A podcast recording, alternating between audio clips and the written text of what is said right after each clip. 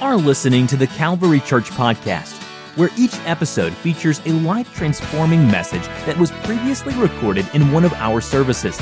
And now, let's join a service that's already in progress. Welcome to Growth University. This is, for those who are not aware, this is a weekly forum at Calvary where we learn about the Word of God and grow both in knowledge and understanding so that we can apply it directly to our lives. Amen? I am personally grateful for this forum uh, because it gives me the opportunity to learn from very wise, humble, and caring apostolic leaders. I'm thankful to Pastor Tom and Pastor Kristen for giving me this opportunity. I was uh, strongly encouraged by my mom to accept to speak tonight. So I am here. Praise God. Uh, it's important to be submissive to those in authority over you, and that is what this is. um, everyone should have someone they submit to. It's uh, both biblical and a wise decision. I can't tell you how many times uh, those I've been submitted under have saved me from making ridiculous decisions. So, to God be the glory. They push me to do scary things like I'm doing tonight. um, I'm grateful for this church that invests in young people like myself, encourages us to follow after God and our mantra of the will of God at any cost. For instance, Ali went to Fiji. We are grateful for her safe return. Jacob, Alex, and Pastor Alice in Palau. Trisha Ball in Japan. And students are even encouraged to study God's Word through Purpose Institute and different Bible colleges, to which I will be taking full advantage of in the next few weeks. Uh, we are blessed as a church to have such wonderful leaders. Amen. Pastor Kristen shared an excellent lesson last week on Lydia, the seller of purple. I know personally her question and statement at the end compelled me and encouraged me to speak up in my workplace. I'd been uh, struggling with to speak up um, for the past several weeks, and that message really appealed to me and pushed me. Uh, so God's doing great things at Miami, and God has equipped us has equipped us to share the truth, just like Anthony said on Sunday, and we need to go. So, to continue the theme of character studies in the Bible, I would like to focus on Timothy tonight. The title of this lesson is A Study on Faith. Uh, if you would please pray with me one more time. Dear God, thank you for giving us an opportunity to uh, learn and study in this forum. I ask right now that we would be pushed and pressed tonight, that you would speak to us, God. Lord, that our the seed would be on good ground, that it would fall on good ground, God. Lord, I ask right now that you would help us to apply this to our lives, Lord, and that we would be well equipped to go. In Jesus' name we pray. Amen.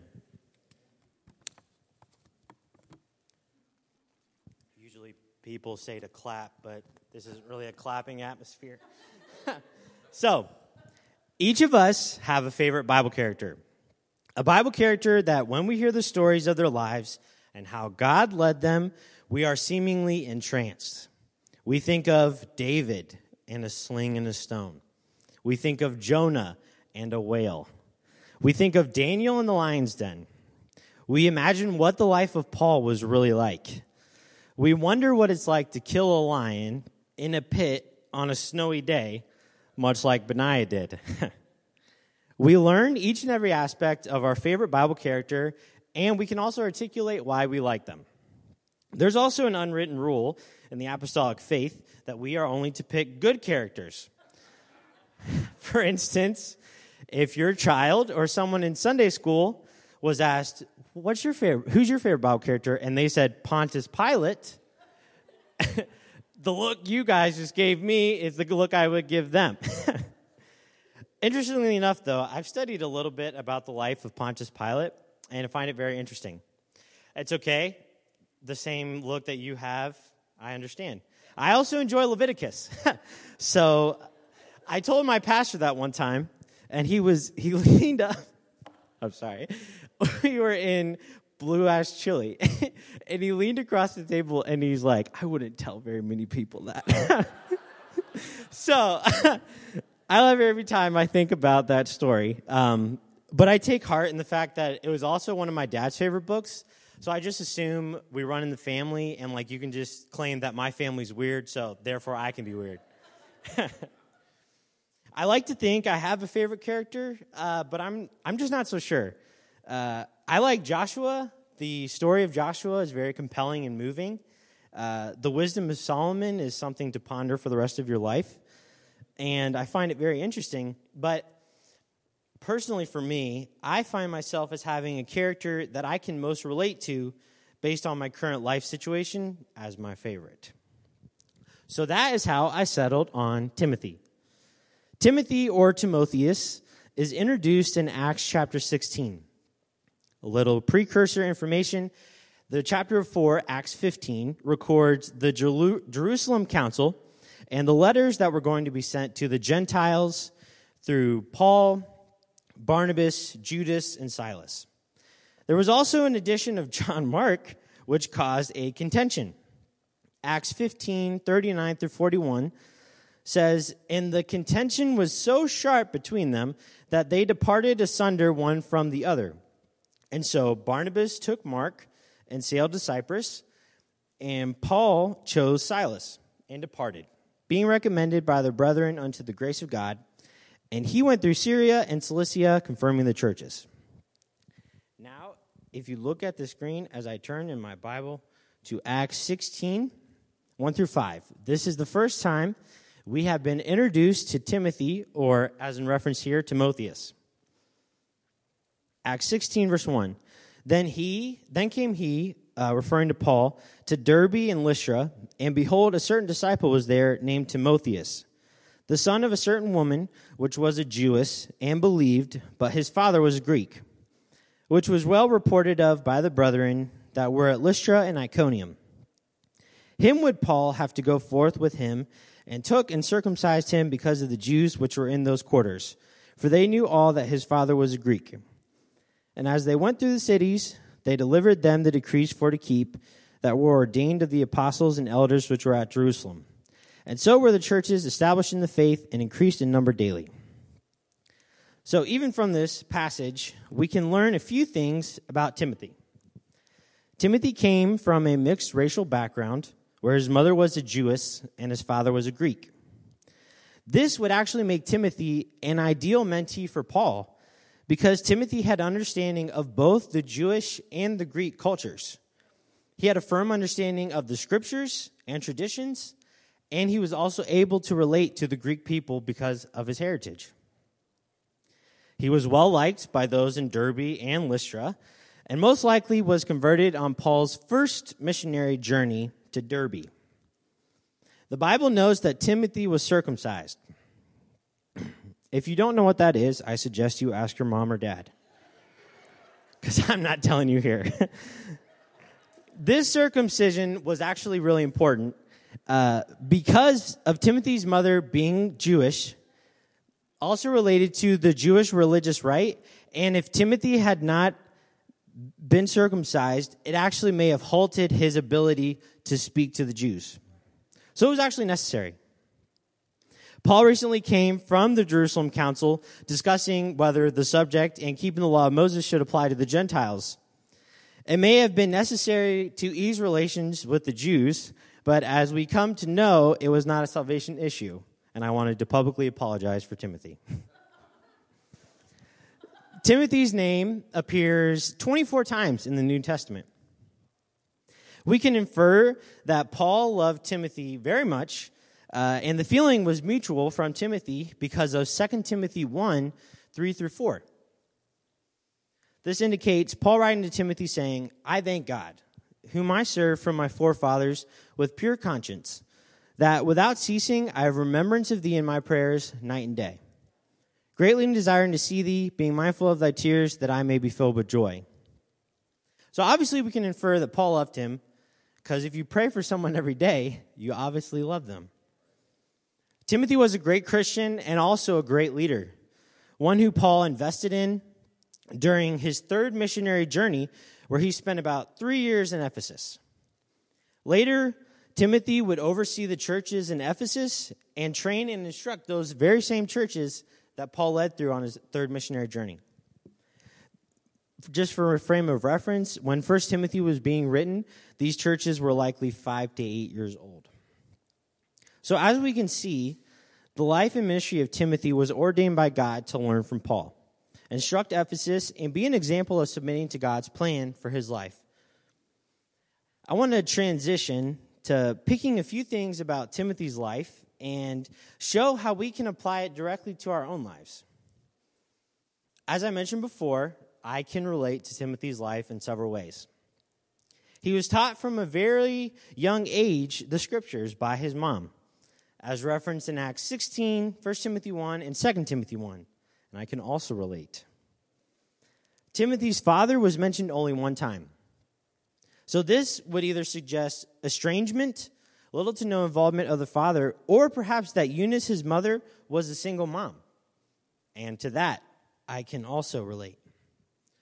Timothy pursued ministry, and that is something I am doing to the best of my ability, that I'm trying to strive for the same fervor and zeal that Timothy, Timothy had.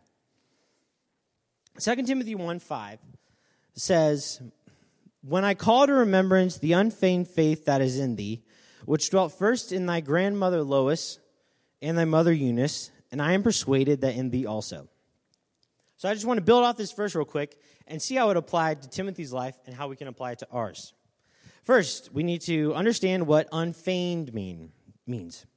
It's from the Greek word anapokritos, meaning undisguised or sincere. So Timothy's mother and grandmother had a sincere faith. We need to show that same sincere faith to those around us, to our children and our coworkers, our cities, and the entire world. Not something fake, not something that can be bought, but something genuine and real. So the question is how did Timothy develop this unfeigned faith for himself?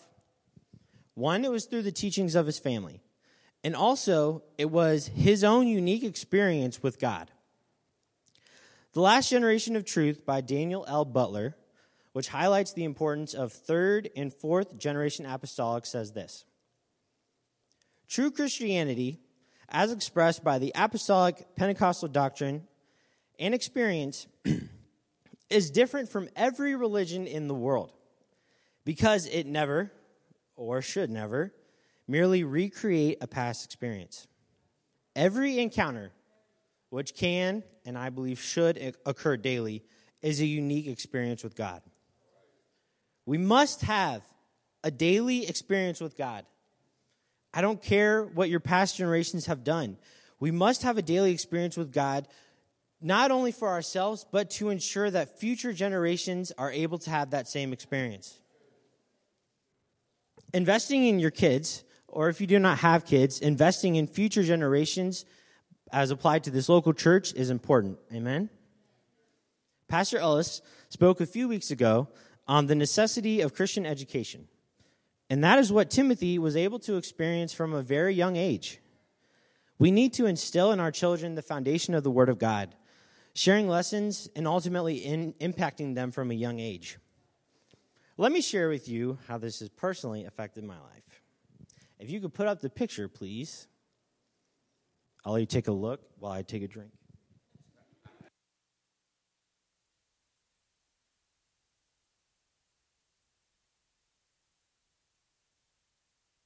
So, for those of you who have never been to my house, this is our dining room table. The far back chair is the one I sit in to eat. The one on your right is my mom's, and the one on the left is my sister's. But no one sits in the the front chair. Am I describing this correctly? Okay. so this is actually my favorite place in the house. This chair. even though I don't sit in it, I don't eat from it, and you definitely don't use it to change the batteries in the smoke detectors.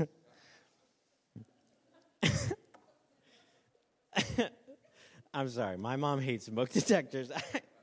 okay, um, so this is my favorite chair because this is where my mom sits every morning for devotion.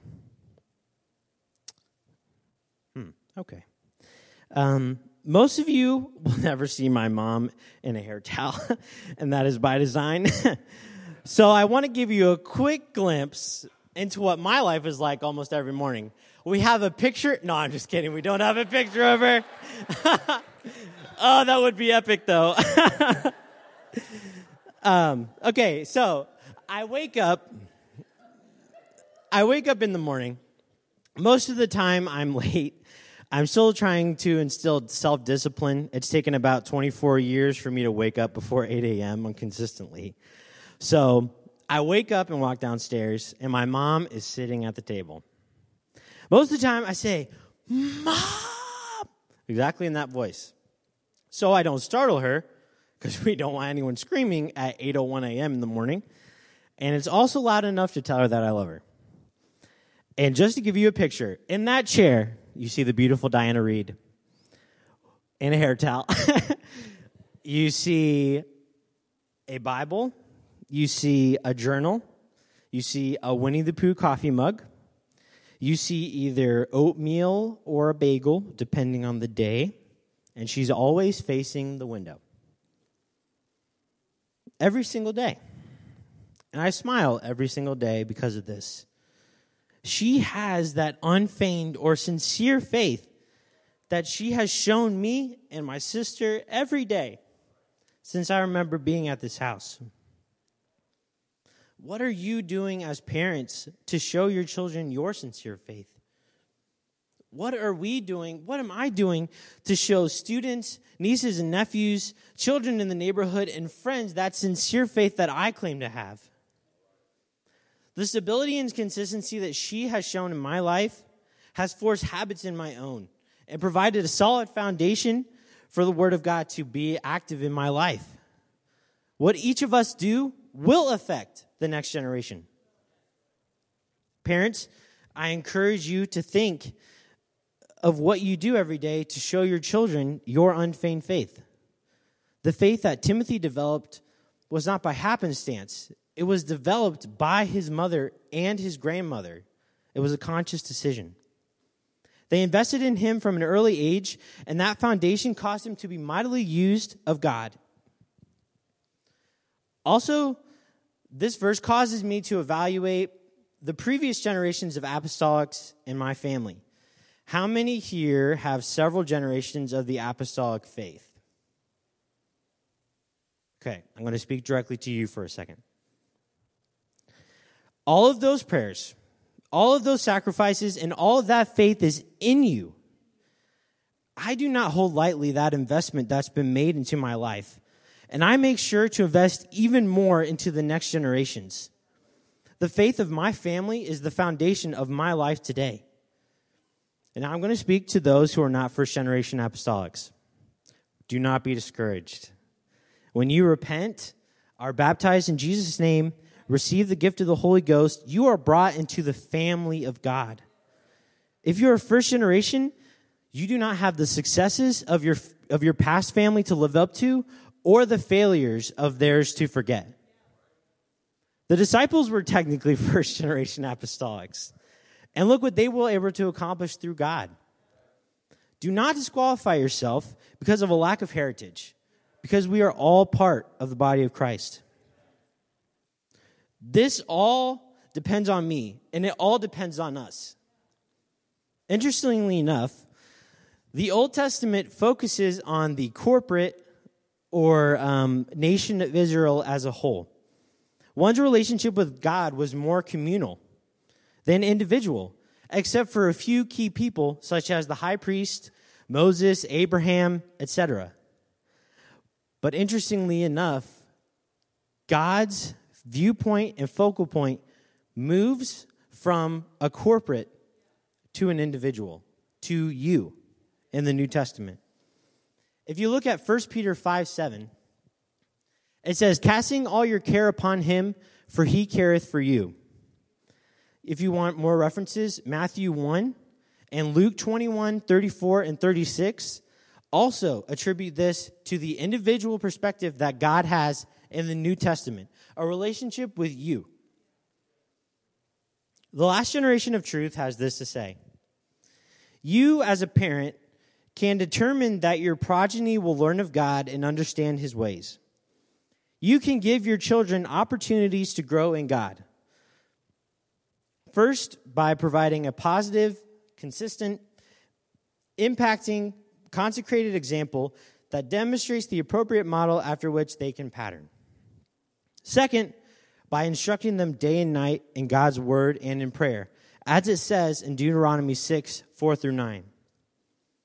Ensuring the next generation experiences truth is also based on you, the child. As a child raised in Pentecostal circles, you can obtain your personal first generation hunger for the things of God. You can refuse the ordinary status quo, and you can secure for yourself a living, growing relationship with Jesus Christ. Timothy's family not only fostered a unique experience with God, but he pursued that experience daily for himself. An organization or institution, even like the Calvary Church, is not changed by traditions or past experiences. Change will only occur when I get in my prayer closet, live a sold out life, and an unselfish, a God centered life, and the expectation of a first generation lifestyle experience and not a third or a fourth. This is on me and it's on you. We can also learn the importance that Timothy placed upon studying scriptures. 2 Timothy 2:15 for those of you may know it, uh, but if not, we'll have it on the screen. Paul is again addressing Timothy. Study to show thyself approved unto God, a workman that needeth, needeth not to be ashamed, rightly dividing the word of truth. As we can see here, 2 Timothy 2:15 was written by Paul to have faithfulness as a workman for Timothy. Timothy learned from a very young age the importance of scripture and we must learn to divide the scripture correctly within our own lives. That is why Bible quizzing is such an important part of the fabric of this church. We encourage the children of this church to learn the Word of God, and they will have a strong foundation for the rest of their lives. I can attest to that personally. That is why forums like these are so important because the ministry at this church is equipping us, it's equipping me for this very purpose. If we rightly divide the word of Scripture, the word of truth, we will save ourselves from a lot of things. We will save ourselves from heartache and distress, from false doctrine which can tear apart churches. And also, we will be under the covering of the Word of God. We must take our commitment as disciples of Christ seriously. I must hold myself to a high standard of excellence to share God's truth as is truth. To understand his word correctly, correctly and to love the truth. I must be like Timothy and study often, as a workman studies to refine their craft. And I must not be ashamed of God's word. And we have to prepare ourselves for that. How to study and rightly divide the word of truth if this is relatively new for you. Studying the word of God is extremely important. To ensure you have a firm understanding of his word and how it applies not only to your life, but also to eternity, some helpful resources include our church leaders. They are very experienced individuals. Purpose Institute, uh, I can attest to that. Websites like Blue Letter Bible, and commentaries on the word. Now, I would suggest verifying the commentary because other faiths have their own commentaries of the word. Uh, so we just want to make sure we're in alignment with what we believe. And also, your greatest resource is the one who spoke the word into existence. Ask God for wisdom to understand his word. He put the focus on you in the New Testament. He died on the cross for you.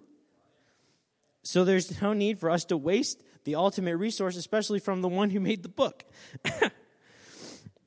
Verify what you learn and study it with your church leaders. We have to constantly pursue the Word of God and show ourselves approved unto God every single day. the last area we can apply directly to our lives from Timothy's is fighting the good fight of faith. Paul charges Timothy to fight the good fight of faith in 1 Timothy 6 6 through 16.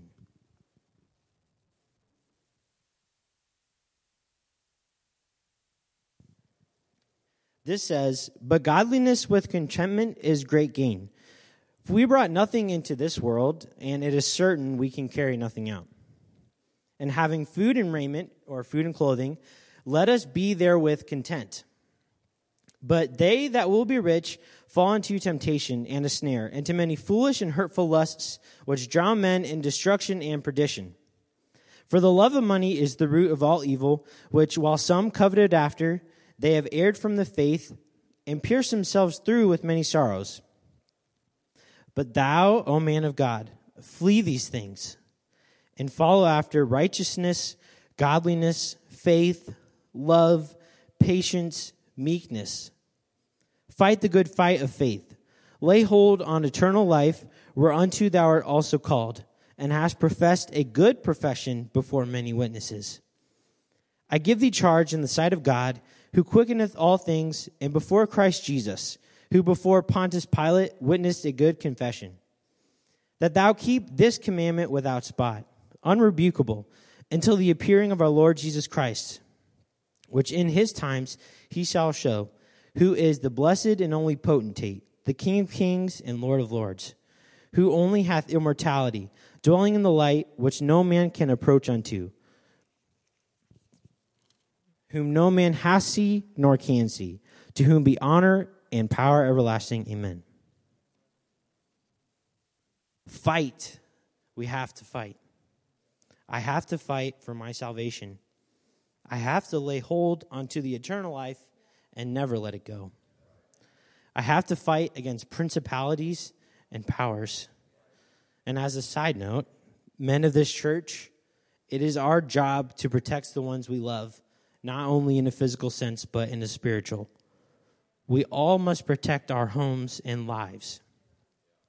I'm fighting against materialism and temptation. I'm fighting for the salvation of the and safety of the kids at our church because I take an oath every time a new child is dedicated to support their life. I must fight a good fight. I fight because of the promise of eternity, and I fight because God never gives up on me. I will fight till it's over and I'm called to heaven. If I succeed, God will say, Well done, thou good and faithful servant. But if I fail, at least two people will be lost me and the person I love the most. We have to keep fighting if everyone would please join me in prayer, and then we're going to transition to our app time. Dear God, let her pray now that you would help us to keep fighting, God. God, that we would not be weary in well doing, but to have an understanding that we need to fight and to lay hold on eternal life. God, that we fight for the protection of our families and the ones that we love. That we fight not only for our salvation in eternity, God, but for others. God, that we would fight against materialism and temptation, God. God, that we would fight to keep your word at the center. God, that we would fight the good fight and that we would finish the course, God. God, that we would fight till we are done, God. That you will call us home and say, Good and faithful steward. And that we will never give up, God. God, you are awesome. You are amazing, God. God, I pray that we would never stop fighting. Never stop fighting. Amen. Praise God. Okay. Uh, so, the app question for tonight What Bible character do you relate to the most based on your current situation and why? To give you a second, please use this app time to share a little bit about what's going on in your life. I was telling a family member about this lesson tonight, and they said their life best related to Job when his life was in shambles. So please be encouraged that your life is not perfect and there's no expectation for it. So we have three to five minutes. Uh, please share with those around you, and then we're going to close.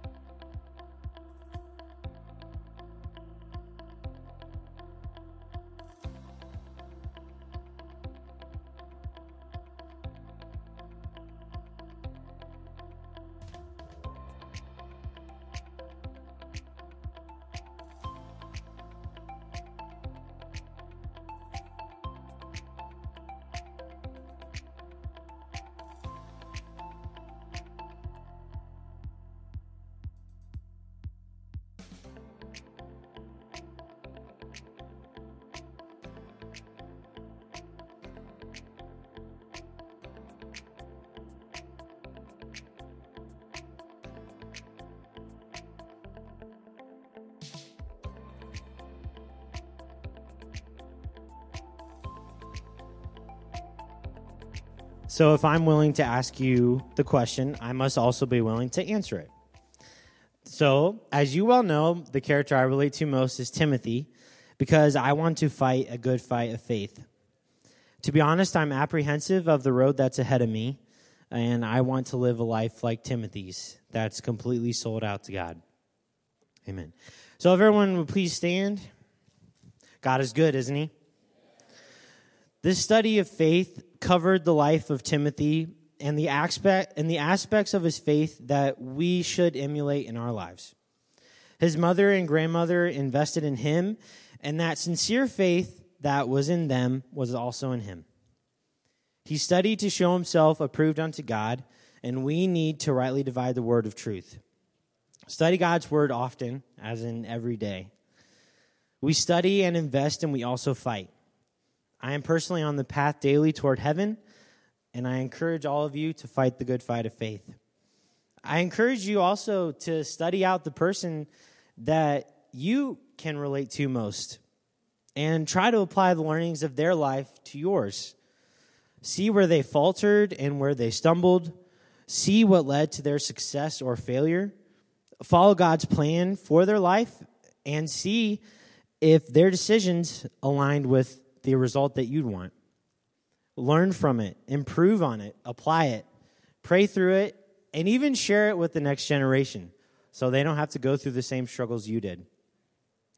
Thank you for coming to Growth University tonight. I'm excited for Sunday and what the Lord is doing in this church. Everyone, have a good night and God bless.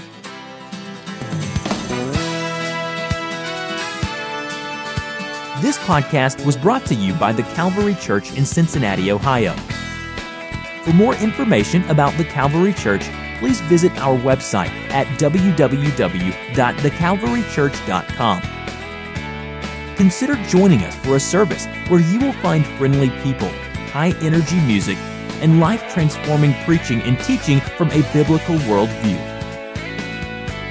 You can find our podcast on iTunes, Google Play, or on our website at www.thecalvarychurch.com. Until next time, thanks for listening.